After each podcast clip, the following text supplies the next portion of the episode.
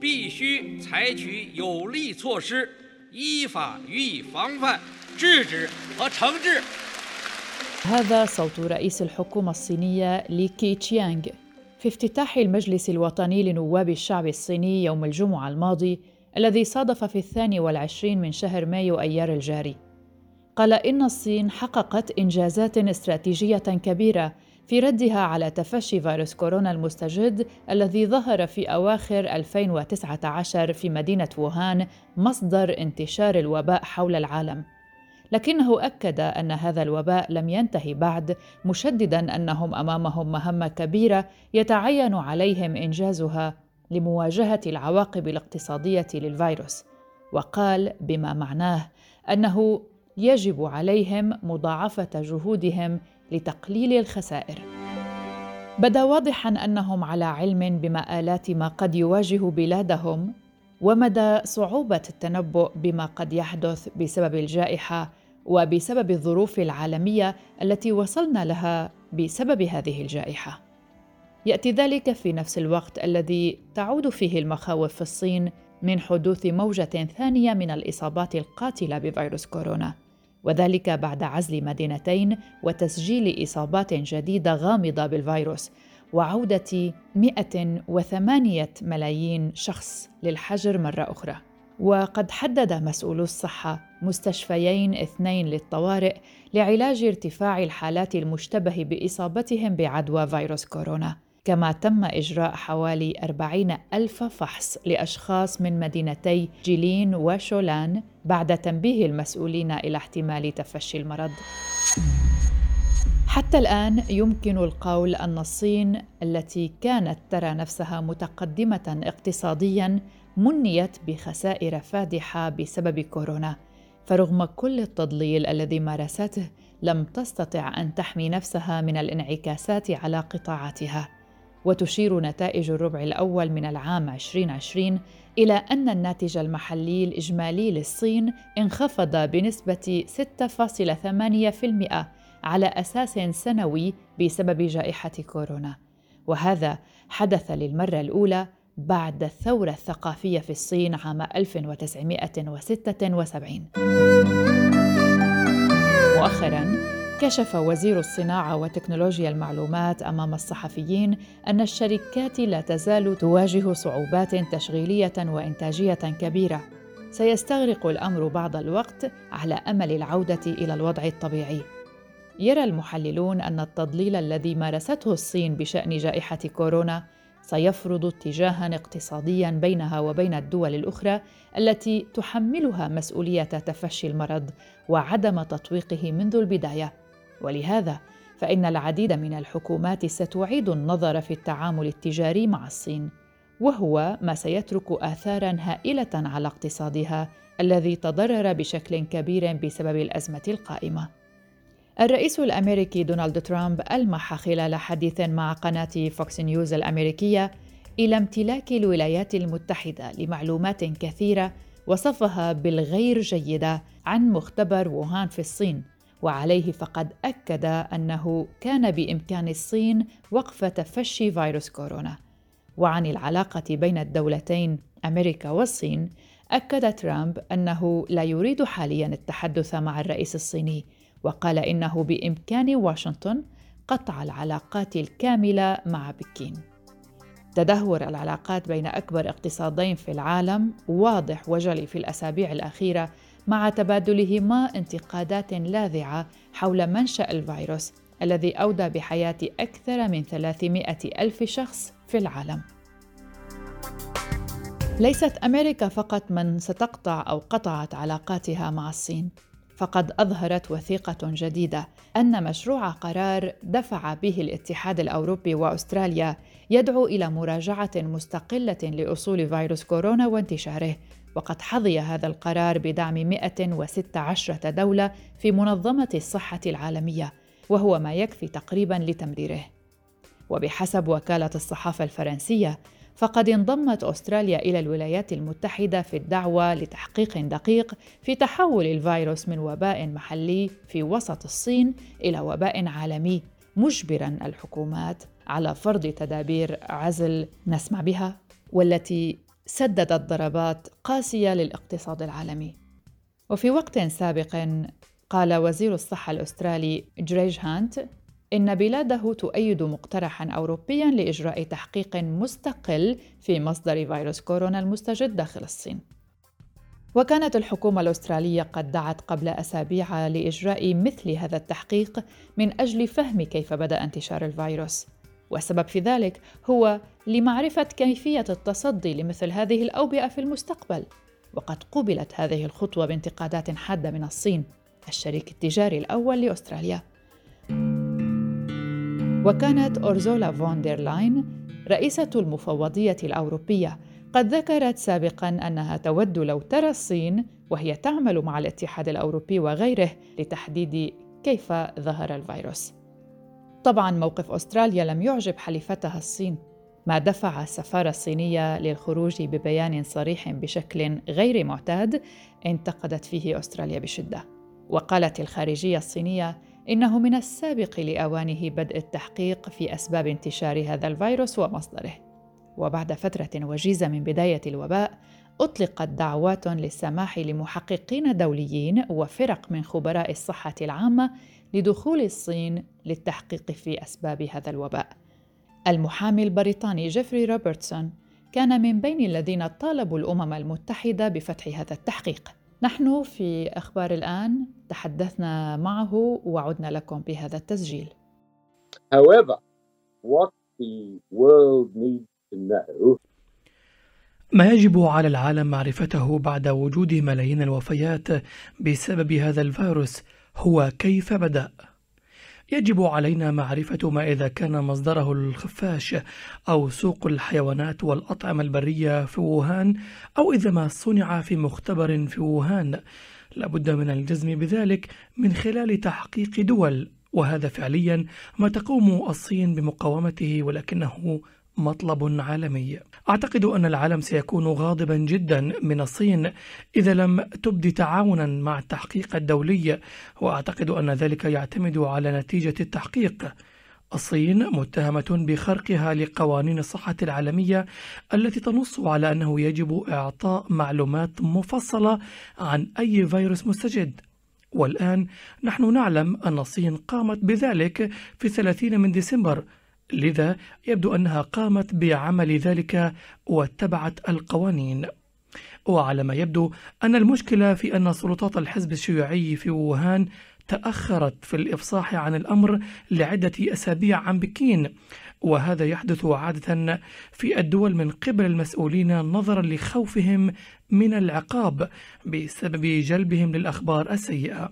ولكن بالطبع لم يتم إبلاغ منظمة الصحة العالمية عن وجود فيروس جديد في أسرع وقت. ماذا لو أصرت الصين على عدم قبول أي تحقيق دولي؟ The sanctions could be economic sanctions. ممكن أن تكون العقوبات اقتصادية أو تكون دبلوماسية بحيث سوف تجد نفسها معزولة عن العالم إذا اتضح أنها قد قامت بكل تلك الجهود من مبادرات طبية وغير ذلك من مساعدات للدول الأخرى من أجل التغطية على كل الضرر. إذا اتضح أنها قد تصرفت كما يجب وأنا شخصيا أتقبل ذلك وأعتقد أنها قد أحسنت التصرف عندها فنحن جميعا في نفس المأزق. وعلينا أن نعمل مع الصين لنتأكد من عدم تكرار هذا الأمر مرة أخرى.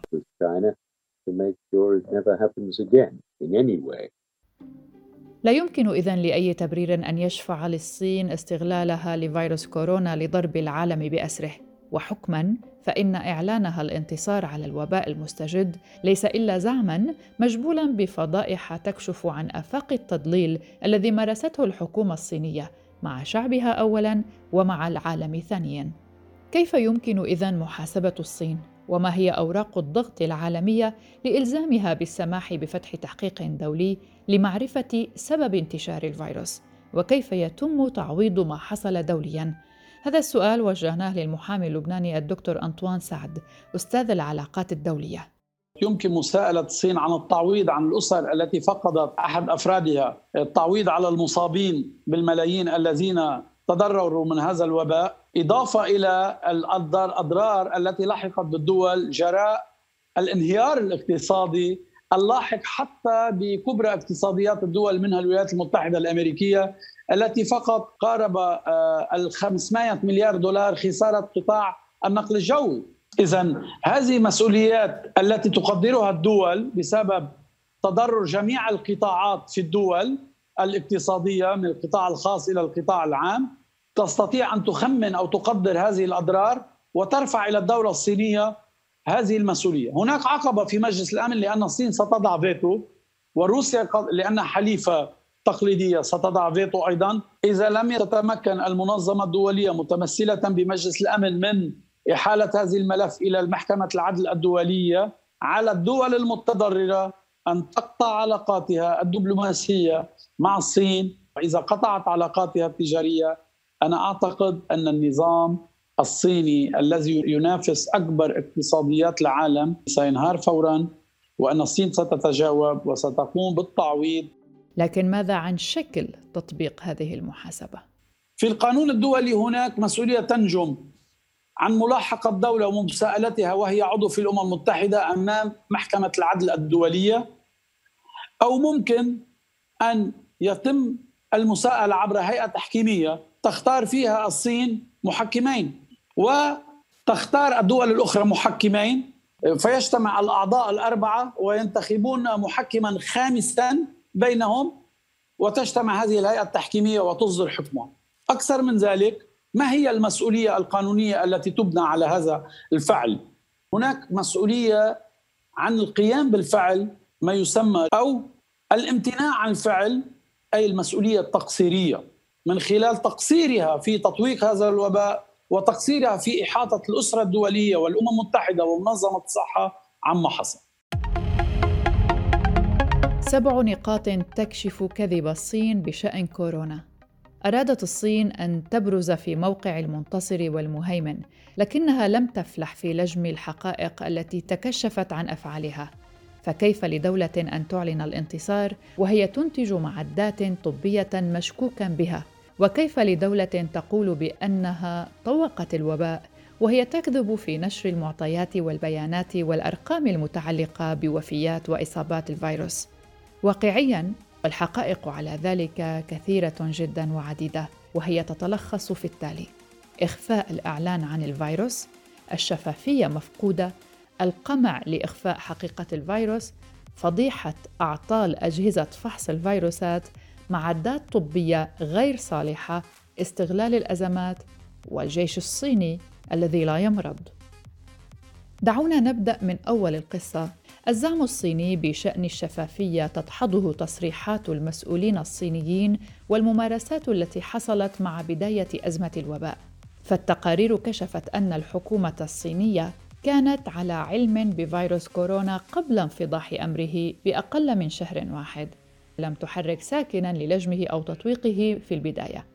الرئيس الصيني شي جين بينغ اجتمع مع اللجنة الدائمة للمكتب السياسي المركزي للحزب الشيوعي الصيني وأعطى تعليماته بشأن الاستجابة لتفشي الفيروس في الفترة من السابع إلى الثالث عشر من يناير كانون الثاني أي قبل تحذير العامة من خطورة تفشي المرض.